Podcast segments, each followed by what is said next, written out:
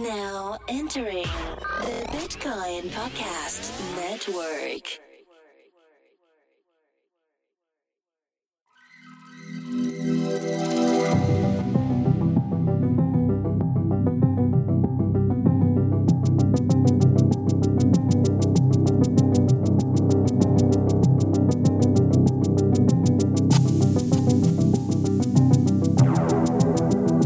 Welcome, listener. You are now plugged in to an Ethereum podcast. Your host, Evan Van Ness.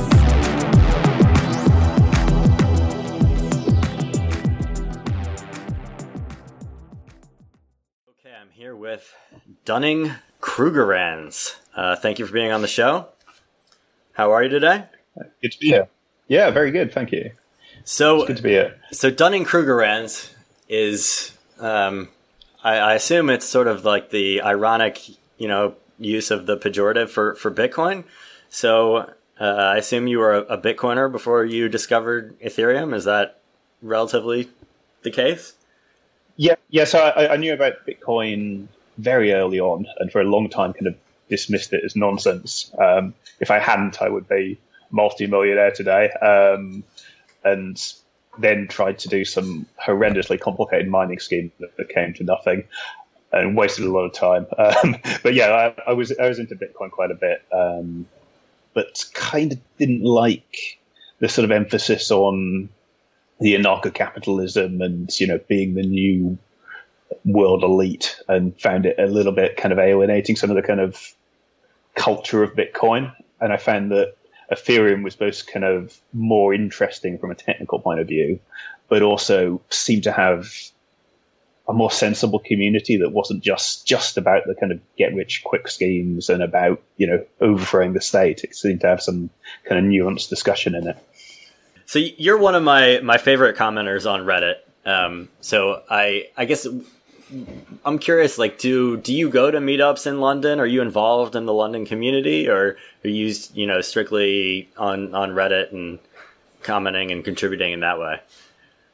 Yeah, so I, I've been to a couple of kind of events and meetups. Um, so I mean, I, I started off kind of quite early and went to. Um, so um, I think Alex um, Batlin, um, Mm-hmm. who was is now leading enterprise Ethereum. So when he was um, working in the bank, I can't remember the name of the bank now, um, but B- you know, I went to one of the original. Um, it may.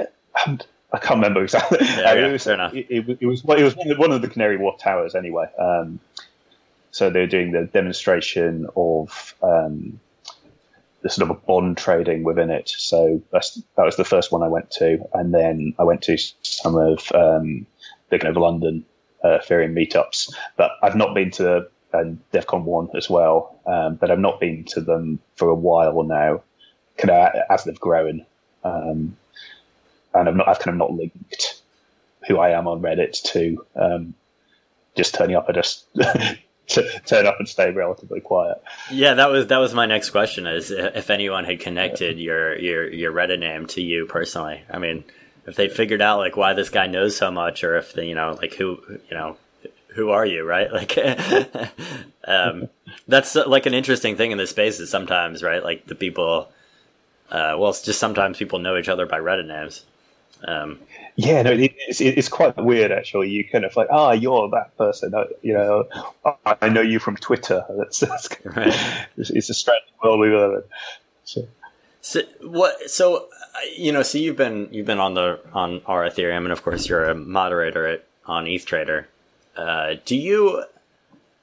I, I suppose ETH Trader is is in particular. Um, you know, the signal to noise ratio fluctuates.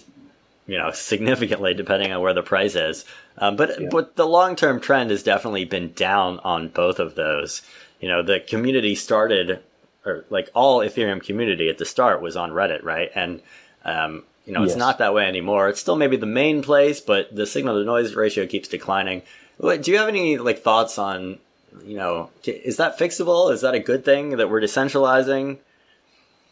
I mean, I, I think it's unavoidable as you know it becomes more popular and more and more people um, become part of it. I mean, I, I think there's there's sort of two aspects. So one is you can't kind of have a relationship with that number of people. You know, where sort of back in the old days, you would kind of know all the posters and you'd be, have a sort of mental model of who they were and what they said. You'd be a lot more civil.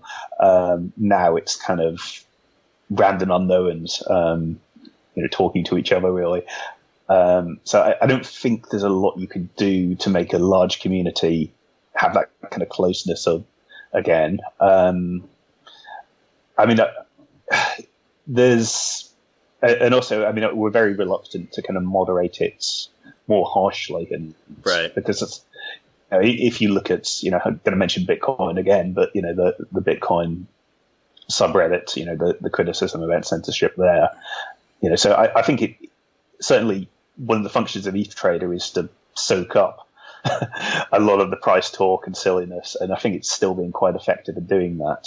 You know, so the main Ethereum forum is still reasonably of reasonably high quality and you know focused on the technical discussion. Um, and we can you know have, have, a place to kind of shoot the breeze and share Lambo memes and right, yeah, all the indulgent silliness, you know, uh, which yeah, it's it's a bit of fun really. It's uh, um, you know, I, I think maybe um, there's there's a value in some quality posts doing due diligence on ICOs and mm. things like that. Uh, I think you know there's a good reason to have a high signal to noise ratio if you're doing that. But if you're just talking about the price going up or down or sideways, well, you know, who cares?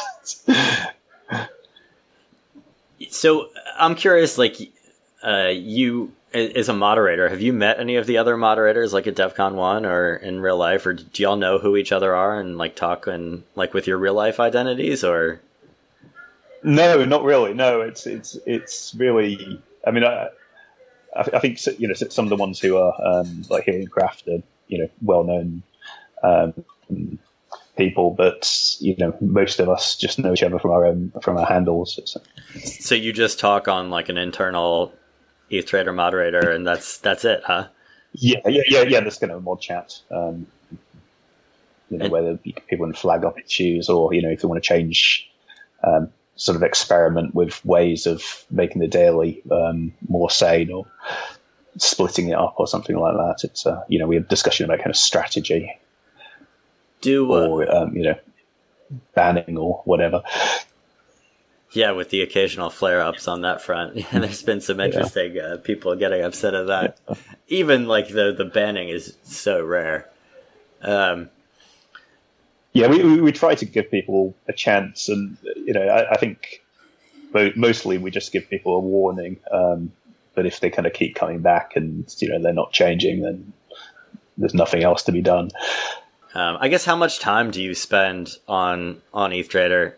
Uh, how much time do you think the average ETH Trader mod spends? Because I hear that the the demands are are crazy and just like constant things in your queue. Yeah, I mean, I, actually not not too much. I mean, what, what you can do is you can just if you install the mod tools, you can just sort of be working on something, and it will just pop up with the um, you know there's 20 items in the queue, and you can glance through them, and mostly you know just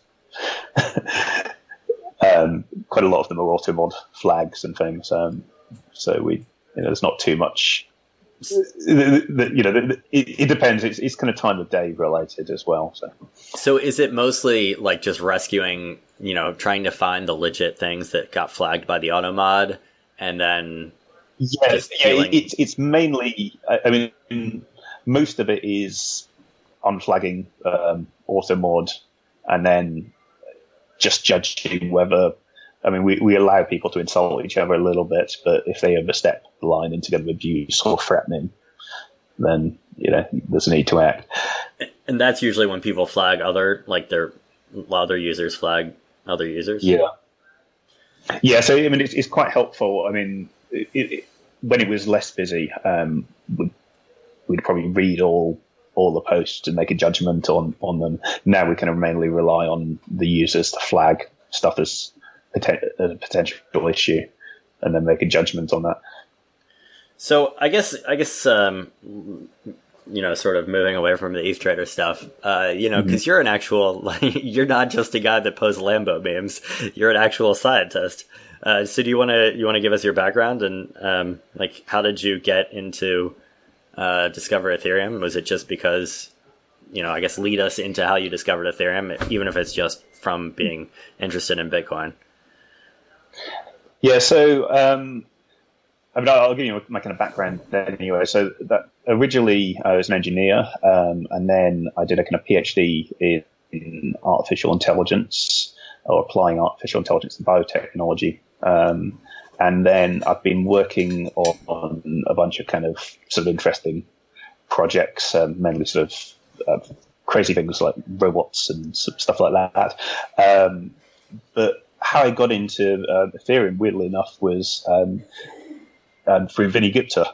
Um, so I was trying to set up a project that was looking at kind of resilience. Um, so what happens if critical infrastructure um, is damaged, and you can have these kind of cascading effects where knocking out one system knocks out a whole bunch of other ones. Mm-hmm. Um, you know, for example, you know, if if you take down one part of the power network, you can get kind of cascading faults, and then if your power power network's out, you can have um, problems with your water pumps, and then your road network goes out, and you know before long you're looking at the collapse of civilization. um, so um, I, I, I kind of ran into um, Vinay Gupta and um, tried to get him into this project. The project didn't actually um, turn it into anything real, but then I started following him him on Twitter, and um, he was tweet, tweeting about this Ethereum thing, and that kind of led me into it. Because uh, again, originally I, I, knew about Ethereum, but, but I sort of dismissed it as a you know crazy scam and couldn't possibly work. It was way too ambitious, and um, so I, I, didn't actually participate in the ICO. Um, but then through Vinay, I kind of read about it um, and then took myself sort of good six months to kind of understand it and convince myself. You know, re- I actually read the yellow paper um, that it made sense. And wait, the yellow paper made sense. Well, no, they, with the yellow paper notation, the, the yellow paper notation doesn't make any kind of sense, but you know you can get a flavour of you know the state transition idea and you know, the gas idea, and you know it, it, kind of makes a logical sense. But the symbols, what's this weird squiggle thing? Um, yeah, um, you know, so I, I kind of looked at and, and, managed to kind of get my head around a, at least a little bit of, of how it works and um, convince myself that it, it was real and that it was interesting. Um, and I, I, think the other part of it was kind of actually trying to understand why it was interesting, because you know you've got the whole cryptocurrency idea, um, and then it was sort of getting your head around the idea that a lot of our kind of social systems are um, kind of economic or social games. Mm-hmm. Uh, and that if Ethereum is kind of a protocol for um, kind of designing games involving multiple people, then that can kind of let you invent new kind of social and economic structures, and that that that's suddenly very interesting. So I guess well, a lot of things to to, to dig on in there. Um, I guess one the uh, the resiliency project was that something you were working on for work, or was that on the side, or? Yeah, um, the Re- resilience project was um, a project potentially for work. Um, so we do these kind of um, kind of funded research projects, and there was one on kind of resilience of critical infrastructure, um, but it, it, we couldn't really come up with a good program um, that made a lot of sense, so we ended up dropping that. What do you, what do you mean by program? Um, like plan, basically. Okay. You know, like you know, you design um, a plan for what work to do and what, what areas to research and kind of what problems to address. And there was kind of there's a sort of there's a whole lot of components to kind of. So there was um, the issue around um, the sort of technical systems and um, kind of high tech resilience, but then also things to do with sort of community resilience and the psychological makeup of communities and things like that, and trying to get something that could kind of cut across all those different areas, but um, wasn't you know, it was still focused enough to do something useful. Was it, we couldn't really kind of come up with anything that made a great deal of sense. It, it sounds like um, it. Mm-hmm. It sounds like you were almost, you know, as you were looking through the this, you know, trying to figure out this problem and, and suss it out, mm-hmm. and you came up with the roadblocks. I mean, that sort of like led you naturally to be predisposed towards understanding that Ethereum could be a mechanism for, you know, institutional design by by having incentives built in. Is is that fair to say, or I mean, was that about the same time frame, or? Yeah, I mean, I it, I, I, kind of got into Ethereum a, a little bit later than that, but it, it was this kind of thinking about, you know, sort of social systems at a kind of higher level than you would sort of normally think of them, you know, because normally you're kind of enmeshed in them and, you know, institutions exist and they, um, you know, have names and companies and um, governments. And if you sort of start to think of them as networks that are all intertwined, then, you know, the, the, there's a tenuous link at a sort of metaphorical level to, um, you know, how you sort of start thinking about Ethereum as sort of network systems of people who are incentivized, who, you know, can communicate with each other. You know, there's a sort of there's a kind of metaphorical mapping between those. Yeah, it also I mean, the resilience thing is interesting because um, you know there's a lot of utopia talk in in mm. this space, um, and uh, there was not a lot of dystopia talk, like like you know like the resilience and you know the the dangers yeah. of it. Um, do you uh, do you ever does that worry you? You know, occasionally people write stuff about that, but I think mostly the community tends to think that we will just figure this out and society will be better and distributed. And um, do, do you see like possible futures where this actually makes things worse? yes, potentially. I mean, I, I, I'm kind of a little bit ambivalent about it. Um, so there's there's kind of I, I guess there's there's two potential dystopias here. And the first is the kind of um, un, unkillable anarcho capitalism and crime um, dystopia. And I think Vlad's uh, has actually just done a sort of blog post highlighting some of the issues there. You know, if, if you're censorship resistant, then, you know, you're potentially enabling funding of terrorism and things like that. Um, you know, if you've got dApps that are um, you know something like um like or, like if you if you think of like Augur betting on people's deaths or you know something like that, um, you could get kind of these sort of unkillable um, sort of criminal um, organizations. The other side of it is the kind of corporate and government dystopia. Is that we've got a lot of interest now from governments and corporations in this technology, but if you're going to have um, things like, um, you know, immutable records of um, the history of people's behavior, or um, you're going to be sort of have identity baked into sort of IoT devices and um, things like that, then you can have a kind of Black Mirror kind of dystopia, um, you know, where you've got kind of ranking and rating and um, kind of fight fine grained discrimination. So there's kind of two potential dystopias, and hopefully we can kind of steer some sort of middle ground between anarchism and uh, um, sort of the dictatorship, and which is both kind of enables freedom and also enables them to be a kind of functioning society.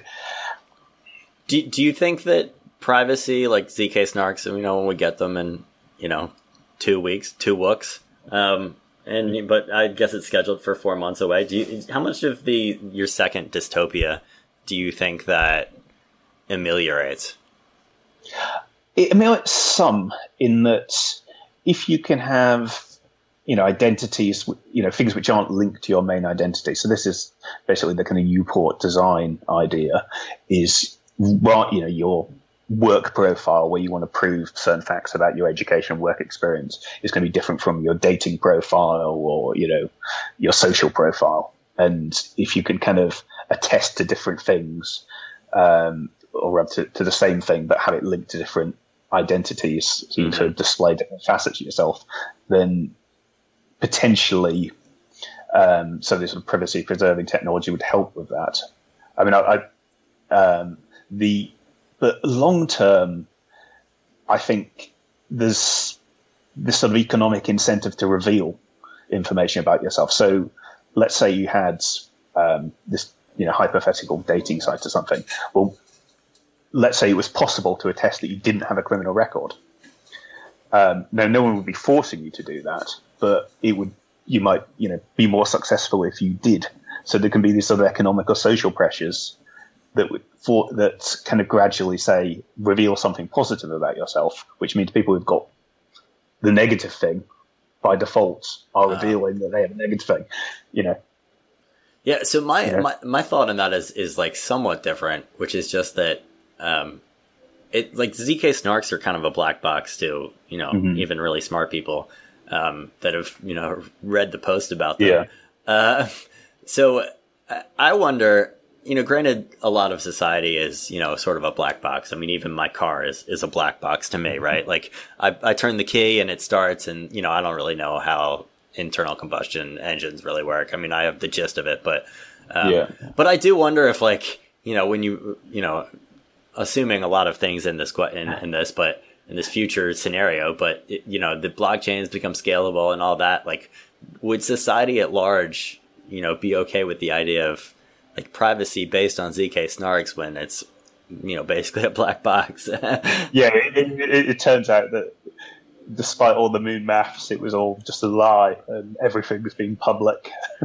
yeah, so, well, uh, yeah. I mean, certainly people would like think that. I mean, you you know, I yeah. You can even go to like um, lower trust societies and countries today, and I mean, it's like they are full of conspiracy theories, right? I mean, um, yeah. And of course, the weird, the, the sad thing is that um, having spent time in South America, like often those conspiracy theories are actually true about their politicians. So, um, uh, yeah. I mean, I, I, don't think there'd be a sort of societal fear about it particularly, because I mean, you just have to look at kind of people's online behavior and the way in which they kind of routinely reveal everything about themselves um, to centralize things at the moment.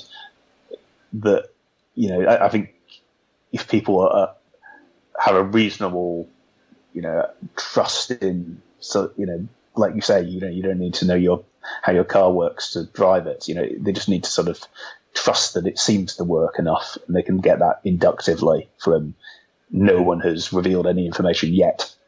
You know, so th- there could be some theoretical flaw in it in the future, but until that happens, people would you know, on the basis of experience, say, well, right. You know, no, no one's broken it yet, therefore it is safe. Yeah, our our trustless future is all about yeah. trusting in technology and yeah. math. yeah, that, I mean, this this again is like one of the the ironies is that you know these people use this term trustless, and I, I don't really like the term trustless because there's so much kind of social trust. You know, so you're you're trusting in um, what people tell you about the technology. You're trusting in a group of developers, and you know what um, you know to download the right the right code, and that a contract does something. You know, unless you are you know prepared to spend a lot of lot of your life you know auditing it line by line, and even then, right? Yeah. you know, you wouldn't be able to. Um, you know, so I, I think you never escape this social trust issue you can just sort of um, add potentially additional layers and sort of change where the social trust lies. So uh, we start. We talked a little bit about adoption in there, so I guess I'll sort of ask you some ad- adoption questions in there, um, like changing where our trust trust lies. You, you, know, you had a classic thread. You know, I don't know a, a while ago about um, you know what should you spend ether on today and then you you tested about a bunch of things that um, that people gave you. Um, what would What would that thread look like today if if you were to do that? Like, what would you? Oh. What, what what's the most exciting thing on on the network to you at the moment? Um, I, I mean, actually, I, I was planning on sort of revisiting that at um, some some point soon. Yeah, you should. You know, so I, I think actually I might throw that out to your listeners and say, you know, what should I test um, and have a look at. I mean, I, I quite like. Um, I think a, Akasha is something that's sort of delivered a working decentralized social network is is quite interesting. I, I've enjoyed that on the test net.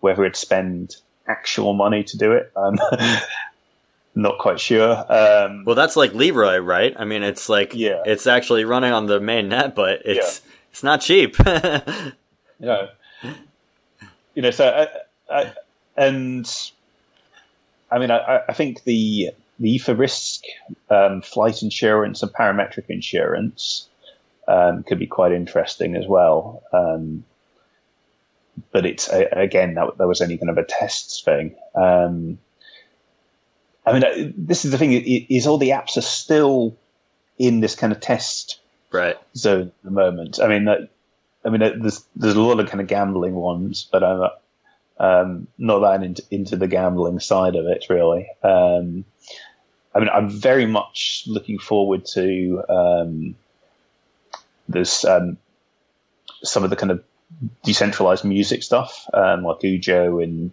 um, Jack. Um, if it ever kind of eventually becomes in some way consumer facing. At the moment, it's just digital rights management, kind of the back end part of it. Um, Right. but I think that kind of um, opening up the rights management and opening up kind of creativity, I'd be kind of quite interested to look at, and you know, um, but I, I, yeah, no, I, I think I, I'm gonna I'm gonna throw that out to your listeners and say, you know, what should I try? Um, because I, I, currently looking around, there's not there's nothing that's totally compelling yet out there. Do you? Where should they get in touch with you on that? Should they email you, Twitter you, or tweet at you, or should they go to Um, an ETH Trader thread? Or Um, I actually, I'll, I'll, I'll probably put one up, um, you know, when this podcast goes out, and then um, I'll put it on ETH Trader, and if people reply to that um, and say, yeah, try my app, and I'll do a do a very critical review of it. awesome, yeah, that's yeah. I mean, free uh, free user ex- free user experience testing. Yeah. Um, so, uh, you recently said you were bored of, of token sales. Um, why why are you bored of token sales? Okay, so there's been a lot of them. People are raising crazy valuations, but that's not, you know, so from a kind of investment point of view, I kind of think some of the, the valuations are kind of crazy for experimental um, stuff, you know, whether, you know, there's a lot of technical risk and there's a lot of um, even more market risk. Um, but that's not the boring part. The boring part is I think people aren't really experimenting with other models. Um, you know, so I, I think there's kind of interesting things that can be done around. So if you think something like Safe Market or um, the District X, um, District Zero X, um, where there's kind of markets, you know, that have a theme or something like that, you can. The whole point of, of Ethereum, in my eyes, is you're incentivizing people to do certain jobs, or you're incentivizing computer them to share computing resources and things like that. Um, but this doesn't have to be kind of homogenous. You could have people being incentivized to kind of curate a market, or you know, if you look at something like Swarm City, um, you could have people who are, you know, rather than having a token that you spend for ride sharing and you know dog walking or whatever um, they're doing in their boardwalk, um, you could have people who are incentivized to be mayors of an area and kind of promote the use of Swarm City within that area to sign up drivers, to um, moderate disputes and things like that. And this kind of like job role aspect, I think, hasn't really been explored um, sufficiently. And the the other point is, um, again, some of the kind of more interesting legal models have not been explored sufficiently. I mean, everyone's trying desperately to avoid being a security, but if Ethereum is going to have links with real world assets and, you know, you'll have stuff that actually represents shares and actually represents real estate and things like that, someone's going to do the hard legal work of figuring out how to be compliant rather than trying to avoid being compliant and you know um, sorry avoid having to be compliant by kind of being classified as not a security. So I, I think in a sense the tokens are being used to evade stuff you know difficult questions which should be solved. Can the i mean isn't isn't uh, we're just waiting on the SEC for that, right? I mean, do you, are you suggesting well, so, something more than that? Well, no. So, I mean, I, I, defer to people who are actually legal experts in, in this regard, so uh, and I'm not, so don't, don't, take any advice from me. Um, but well, even a legal expert can't really predict yeah, what yeah, a group yeah. of regulators will do. I mean, I think even within the SEC, probably you would get varying opinions on what they will actually do. You know? you know, but so, but you know, actually, rather than you know, so let, us say um, at the moment everyone's trying to um, sort of avoid triggering the Howey test and you know um, all the different prongs of it and um, be be classified as not a security, right? But actually register you know, it, it, there's a whole bunch of kind of admin burden and compliance burden and things like that. But if you're raising 200 million, you can afford to do that compliance burden. You can afford to um, actually have a prospectus for investors. You can afford to be have audited accounts. In which case, you could then have stuff that um, you know does represent real world assets and and things like that. You know, so yeah, that's that's an interesting idea. I, I wonder if the you know the the hold up there it, ends up not being mm-hmm. really money. It ends up being like time, right? Because mm. the space moves fast, and yeah, you would you know you it would take forever essentially, right? Like, and it would probably be more expensive because you would have the token aspect on top of all yeah. of the compliance. Um, but of course, if you're raising 200 million, you can you mm-hmm. can pay for it. I just wonder it's like the, the time element ends yeah. up being the, the harder part. Yeah, no, I, I think, I think there's an element of that, but but again, I don't think that's too critical at the moment because I mean, let's face it, we're you know, Ethereum still is not going to scale um, to the level that's needed for kind of mass use apps. On, you know, until we've got proof of stake, uh, proof of stake, and we, have got sharding, and you know, maybe plasma. Um, etc., and um, all of that. So, and these are all probably another year out. So the benefits of being first to market aren't necessarily there. Um, you know, so I, I, don't think that necessarily, you know, there's a rush to prototype, but you can do prototypes on the cheap. Um, but trying to be, you know, trying try, try to move too quickly I don't think is necessarily going to give you a strategic advantage. In fact, I reckon that the goods that you know almost sort of fast forwards might have an advantage because the the initial dApps have tackled a lot of the kind of hard technical problems. They've um, right. sort of helped develop um, kind of development toolkits and frameworks and things and best practices.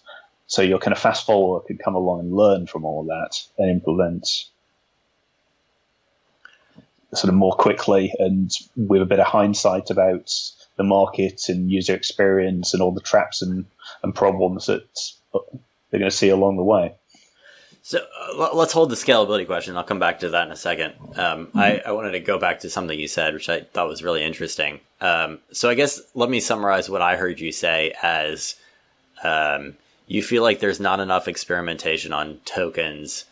Um, and and given the examples that you gave, it almost it seems like maybe even there's some sense of um, people are not being creative enough with what they decentralize and what they centralize.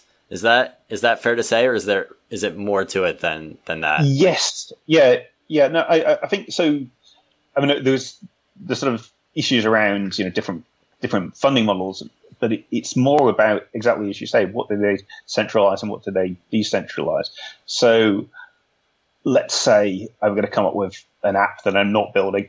Um, let's say you want to do um, something which is like about um, parking. Okay, so at the moment, you know, if you park somewhere, you have a parking meter, you put money in it, or you can ring up someone by phone. Um, but you could, and there's a whole bunch of these apps, so that you know, if you're parking in a different place, um, then you know you have to use a different system. So you could have a universal place where essentially you load a, load up um, your wallet with ETH or some stable coin, mm-hmm. and then you park. And when your um, registration numbers registered, you know you could you know said pay pay for that. Um, but so there, your model would be the enforcement uh, as a service, you know, or you know, so it's these kind of rather than selling a token, it would be selling enforcement as a service. Or if we go again to the kind of Swarm City Uber thing, um, there's a whole bunch of stuff about vetting drivers and making sure they're insured um, that could be monetized as an actual company. Um, there's a whole bunch of stuff that's you know, around offering sort of in, you know, different kinds of routing services, um, you know, different kind of matching services. So kind of instead of instead of sort of saying we've got a pay play, you know, token system for the DApp itself, you kind of design a system to disrupt the market and then offer the added value services alongside it as your way of kind of monetizing. Um, yeah, so uh, you know, just, just I mean, I, am not saying there's a particularly good model. I'm just saying that that's the kind of thing you could construct. Yeah, I, I think I, I, understand what you're saying. You're basically saying it's it's it's it's boring because we're raising so much money on things that we don't know for sure that they will work. So we should probably keep raise sizes smaller while yeah. while we figure out like what parts of do need to be de- un, you know unbundled yeah. through decentralization or whatever. Yeah, and, and, and what parts don't and um, yeah, so uh, yeah, I mean, uh, again, it's you know you're going to think of what's the value of decentralization in a lot of these scenarios, and in, in a lot of them, it's it, it, it's kind of a, actually it's avoiding the kind of a, a, single company capturing the network effect and value. It's having a kind of open platform in which different you know it's essentially kind of white label, and then different service um, providers can um, provide added, added value on top of that. Um, you know, so if if we end up with these kind of competing token systems, you're kind of back to this monopoly problem again. You know, so um, hmm. you know, it, so it's partly, and also I think there's also a lot of kind of little low hanging fruit that people are kind of not going for. I mean, it, there's kind of, I mean, at the moment we still don't have a decent merchant shopping cart, for example, um, that's um, kind of free to use. There's a lot of, um, you know, so. And if, if the sort of pe- people like uh, you know, for, who, for example, the, the, person who did the ETHLance thing did it very quickly themselves um, as one dev, you know. So it seems that people at the moment are kind of just cashing in on the the speculation, whereas I'd like to see sort of more just experimentation by individuals. Um, you know, build a product, get it out there, test it, um, see what happens, um, rather than trying to kind of build these giant kind of castles, build little little components that can interact with each other. Do one thing well it, it, sounds like you're relatively selective about the token sales that you back and the teams that you that yeah. you choose to to to give put value at risk with. Yes. yeah. I, yeah. I, very very few. Right, so. I I agree. I you know I I do token calendar for the for my newsletter, and um, I mean it is astounding some of the projects that I see that manage to raise raise decent amounts, and it is yeah. mind blowing. And frankly, like it I don't like doing the token calendar because I see some of these projects that you know have like nothing there, like not a good team, not a good idea, like no code, and they still raise like five million dollars, and that drives me a little nuts.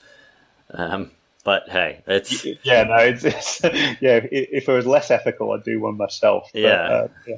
it's uh, um, but yeah, no, it's, it's, some of them are crazy. I mean, some of them are, are very good teams as well, but it, it seems that I, I, worry that a lot of the people investing because they could flip it.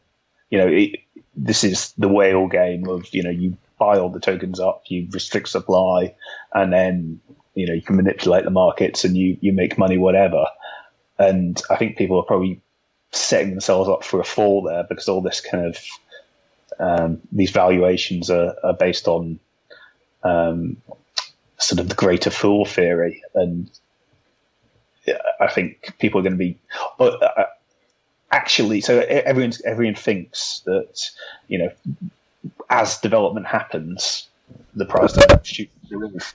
Um, I, I, think actually almost the reverse will happen in that people will launch products find that they're either flawed in some way or they don't address a real market need, and you know they end up with two users or something like that, and you know because they, they don't actually have a particularly compelling use case and there's not a compelling reason to be decentralized, um, and then you'll see a lot of these valuations plummet um, because people were sort of it was okay while they were speculative, but when the business is actually launched and you know there's not that much adoption, people think you know that the demand for the token isn't going to be that much.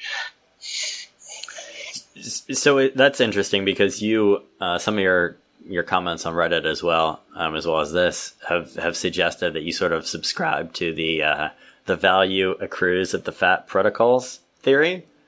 Um, and I'm actually skeptical of, of that for, for reasons I'm planning on writing a blog post about. But um, did, would you say generally that you like think that value agree uh, will accrue to the protocol level, or um, do you are you agnostic on it, or do you any any strong views there?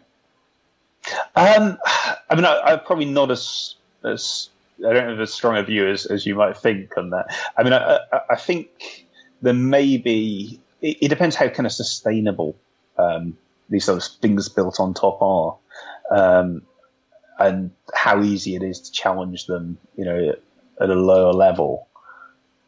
Um, I mean, what, what's your kind of critique of the fat protocol idea? What's the yeah? So uh, skepticism. Alex Bulkin wrote uh, from CoinFund wrote a post where he said the opposite, and he said that um, you know, basically like no chains are scalable. Therefore, uh, it's quite obvious that uh, value accrues at the app level, not the protocol level. Mm-hmm. Um, and I, I think that's like a totally reasonable view for now. Um, but my view is a little bit different, which is that, you know, um, like he's saying that for now because because we don't know about scalability. My view is that when you buy Ether, you are essentially buying computation on on the network, right? And mm. because of that, like we don't really know whether value accrues at the protocol level or the app level at this point because we don't know what the demand, you know, like how scalable can we get this? Um, uh, you know, so uh, like on the supply side of of of computational power. Mm. And then on the demand power, just like whether we can figure out all of the, um, you know, like key management things and, and all of that to get your average user on there. So my view is that it's way too early to even be thinking that you can say ultimately value accrues at protocol or app layer, but that, um, you know, in terms of things that things that you know we like we have to build the whole tech stack right? So you know going to the analogy of like the internet i mean you could say that value accrued to the protocol layer first and that it was apple and, and intel and, and windows right? Um, but uh, you know ultimately you know if you mm-hmm. look at what is still around like that's you know amazon is an app as an app essentially um, Although, of course, they only Amazon only makes money on AWS, which is not an app. it's more of a protocol, or or you know, I don't know what you would ex- exactly call that, but um, yeah, yeah.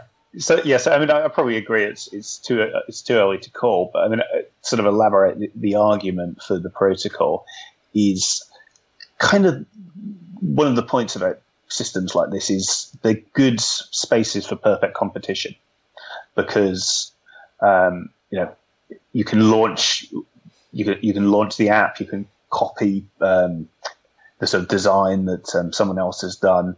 Um, a lot of the whole point of decentralization is to avoid lock-in and kind of um, you know if, if, let's say you're dependent on um, a particular you know sort of user interface to access it you know so if you think of the kind of the user facing porthole, then it's not a good decentralized design. Um, and it's relatively easy, I think, for people to kind of come up with, um, you know, a copy of this DApp that either has another token or um, that um, uses ETH directly. Um, and you will eventually get a kind of perfect competition thing happening, which means that the profit, um, in inverted commas, that any kind of business running on the blockchain makes will kind of fall to zero.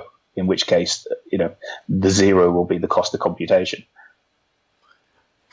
Yeah, that's yeah, I suppose that goes back to like what you were saying earlier, which yeah. is like how much of their tech stack ends up being decentralized for a lot of these projects mm-hmm. too, right? Um, yeah, yeah. So it, it, would only be, they can only kind of defend their competitive advantage to the ex in kind of I guess kind of two ways. So the, the first is that there's components of it which are outside of the decentralized stack. You know that they've got you know some sort of external system um, like a service or um, a um, you know another um, closed source program that you use or um, a difficult to replicate um, thing that's external to the to the network.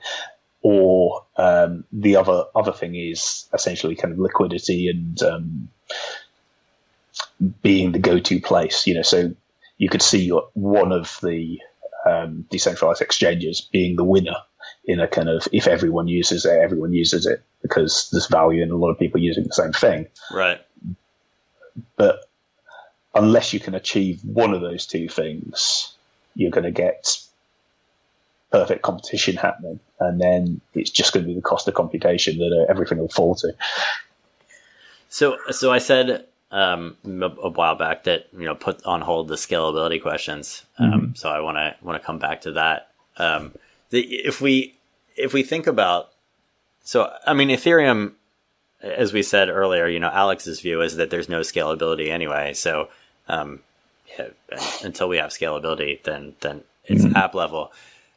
You you could you could in, that case say that um, Ethereum will be disrupted as it currently is, right? It's like the the place to go for yeah for a, a virtual machine for you know for for running um, code distributedly uh, on a mm-hmm. distributed platform, but uh, in the future it will be disrupted. Um, the question is whether it's disrupted by Ethereum itself or or one of the other ones.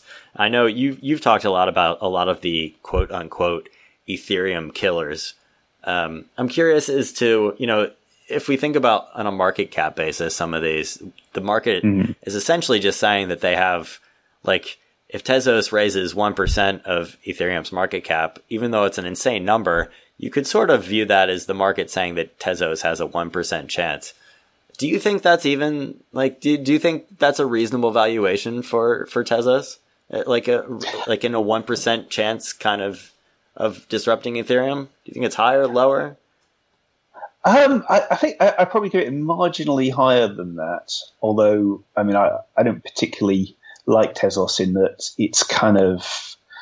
I, I think I, I, don't particularly like um, either some most of the ideas in it. Um, yeah, I share a lot of a lot of your skepticism. Yeah, for yeah. sure. The the the governance aspect doesn't seem right. Yeah. The formal verification is mm-hmm. a bit overblown. You've you've said all those things that I would say on, on Reddit, right? But but, but I, I mean, I, I think what they do have is they have a lot of money and a clean slate, and the ability to kind of learn from any kind of issues that Ethereum have encountered. And Do you think that a lot of money will be an advantage? Um, if so, again, this kind of goes back to my critique. I, I think with very good management, a lot of money is an advantage. If management is um, even just normal, then it can it isn't a great advantage because they've still got to solve the hard problems. They've still got to attract the right talent, and I think the kind of the experts in this area aren't, you know, that motivated by the money. They're more interested in, the interesting problems. Um, so they've got a resource issue um, and a kind of project management issue in that they can't just throw a bunch of money at these these problems and expect them to be solved. Um, you know, so I reckon they're probably um, going to spend a lot of money on external stuff to kind of build the ecosystem. You know, for example, the VC fund that they've started Right. and um, things like that to kind of gain traction. Um, but I don't think the money's going to be a sort of advantage in solving the fundamental problems of scalability and privacy and things like that. Um, Yeah, that's a fascinating. Yeah. I mean, this is like a almost a a situation unfaced in human history before. You know, like a startup that has hundreds of millions of dollars. that's never really happened before. I mean, that, that you normally Yeah. have to be a big bloated company in order in order for that to happen. Um, I, I, it'd be fascinating to watch. Yeah, so I mean, uh, you know, there, there could be a too much money and too much complexity problem, and they could end up just sort of burning through it. Um, but I mean, it, it depends on how they manage it. I mean, if they're, I I mean, I, I think one thing that'll be critical is how independent the foundation is and the degree to which they can kind of control spending and ensure that money isn't wasted or you know that it's allocated efficiently. Um, but you know, if, if people think they can just throw money at the issue, then they probably can't. You you, you mean the Tezos Foundation? Yes, yes. I, I mean, I, I've got Sorry, So- yeah. Whenever I hear the foundation, I think the Ethereum Foundation. So it, Oh, yeah, it yeah, took so- me a second so- to process. That, would be Tezos. So, I mean, uh, ones that I think are, are quite interesting. I, I think DFINITY is a shot at um, really having a good crack at scaling. Um, so, I, I think they've got a kind of relatively credible team and credible roadmap and how they're going to solve scaling as an issue.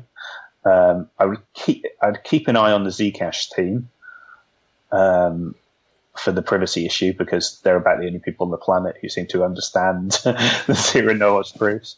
Um, but um, you know, so I, I think those are the two. Like EOS, it seems to be a kind of grab bag of concepts, and it's I I mean, uh, EOS. and- EOS and Tezos, I have a kind of basically they've gone, oh, we could do this and we could do that and we could do, you know, um, right. 20 million things. And it, I, I prefer the, uh, you know, we're going to solve this one thing, we're going to solve scaling, or we're going to solve privacy. And then rather than, oh, yeah, we could just borrow, the, do both and then buy a country. Do um, I'm tempted to ask you the the awful questions like how long do you think it'll be until we get plasma and proof of stake? I, I have no idea. yeah, but that's I mean the only Wait, real answer is no idea. um, well, I guess we're we're getting close to to wrapping up. Um, I guess um, I think you hinted at it, but what what most excites you about about this space?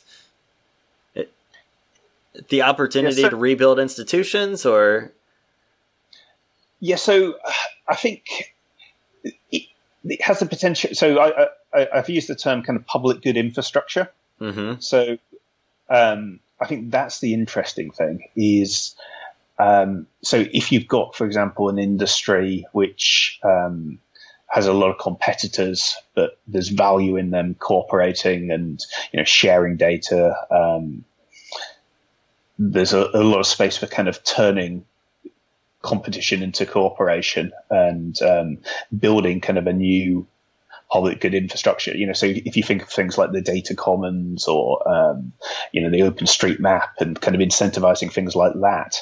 So this kind of essentially both funding and building um, public good information infrastructure, I think is the most kind of exciting thing um, about it. You know, there's, there's a real chance to kind of build these kind of economic and information systems that straddle the planet and, and do something new.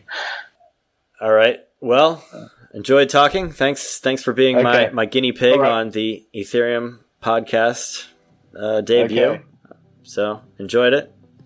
Okay. All right. Okay. Well, good luck and um, hopefully first of many.